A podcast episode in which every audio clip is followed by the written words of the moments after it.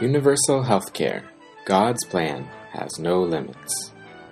The news in the US has been dominated in the last few weeks, if not over the last few years, by the issue of healthcare.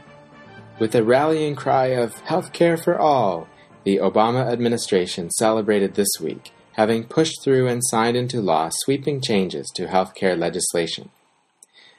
However, the plain truth of the matter is that man will never resolve the underlying problems of sin, disease, and death. The true solution, provided by the Almighty Himself, has been outlined in His holy oracles. Welcome to the March 26, 2010 edition of Bible in the News. This is Glenn Abel with you. As a political candidate for the presidency, Barack Obama made many extravagant campaign promises, including this one, and I quote, As president, I will sign a universal health care plan into law by the end of my first term in office. The topic of universal health care in the United States has been a contentious one, where partisan rhetoric has heated up the debate. All sides of the issue have the same goal to ensure high quality health care for all Americans as an inalienable right. And so, with the passing of the health care reform bill, President Obama seemingly fulfilled this vague campaign promise and celebrated in triumph. One senator summed up their perspective, and I quote What this bill does is we finally take that step. As our leader said earlier, we take that step from health care as a privilege to health care as an inalienable right.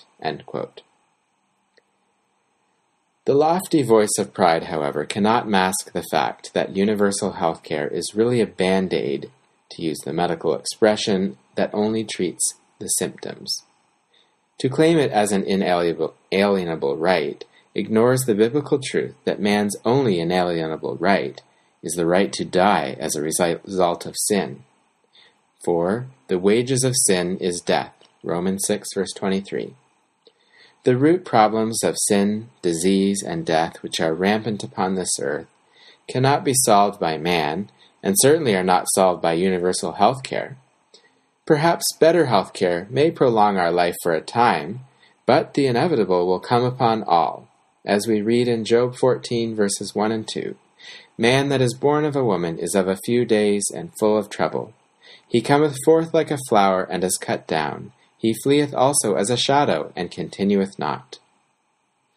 It can be tempting to follow the logic and emotions of entitlement which permeates our society, that health care, jobs, homes, and public services are our inalienable right, and that we can trust in our governments to provide for all our needs.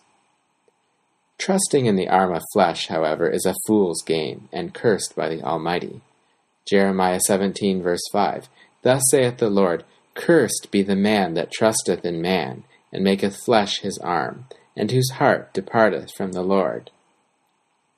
Rather than trusting in man, we need to develop godly trust, the kind of trust that was demonstrated and taught by the Lord Jesus Christ. Remember his example? Matthew 8, verse 20 The foxes have holes, and the birds of the air have nests, but the Son of Man hath not where to lay his head. Remember his teachings. Matthew 6, verse 31 to 34. Therefore take no thought, saying, What shall we eat? Or what shall we drink? Or wherewithal shall we be clothed? For after all these things do the Gentiles seek. For your heavenly Father knoweth that ye have need of all these things. But seek ye first the kingdom of God and his righteousness, and all these things shall be added unto you. Take therefore no thought for the morrow, for the morrow shall take thought for the things of itself. Sufficient unto the day is the evil thereof.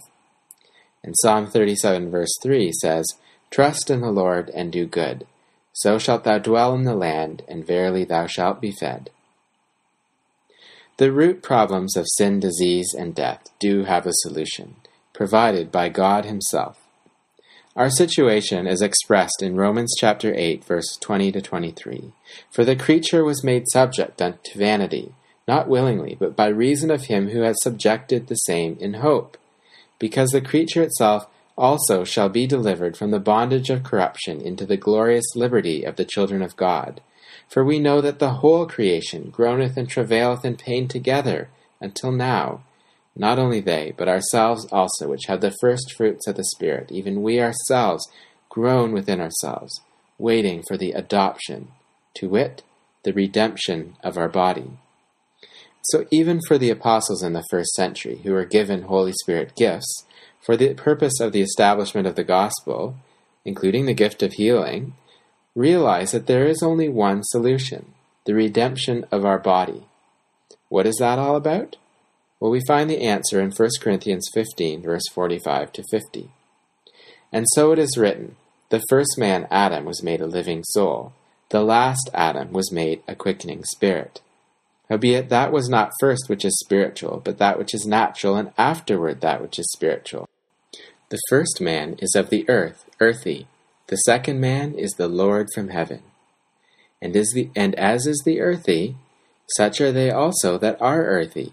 And as is the heavenly, such are they also that are heavenly. And as we have borne the image of the earthy, we shall also bear the image of the heavenly. Now this I say, brethren, that flesh and blood cannot inherit the kingdom of God, neither doth corruption inherit incorruption. The kingdom of God on earth is the hope of true Bible students and followers of Christ. This is the eternal inheritance that the holy man of God looked for, as we read in Hebrews 11, verse 13. These all died in faith, not having received the promises, but having seen them afar off, and were persuaded of them, and embraced them, and confessed that they were strangers and pilgrims on the earth. But the reality is that without a change of nature, there can be no inheritance in the kingdom of God. How does this work? Let's continue in 1 Corinthians 15 verse 51 to 54. Behold, I show you a mystery. We shall not all sleep, but we shall all be changed. In a moment, in the twinkling of an eye, at the last trump. For the trumpet shall sound, and the dead shall be raised incorruptible, and we shall be changed. For this corruptible must put on incorruption, and this mortal must put on immortality. So when this corruptible shall have put on incorruption, and this mortal shall have put on immortality. Then shall be brought to pass the saying that is written Death is swallowed up in victory.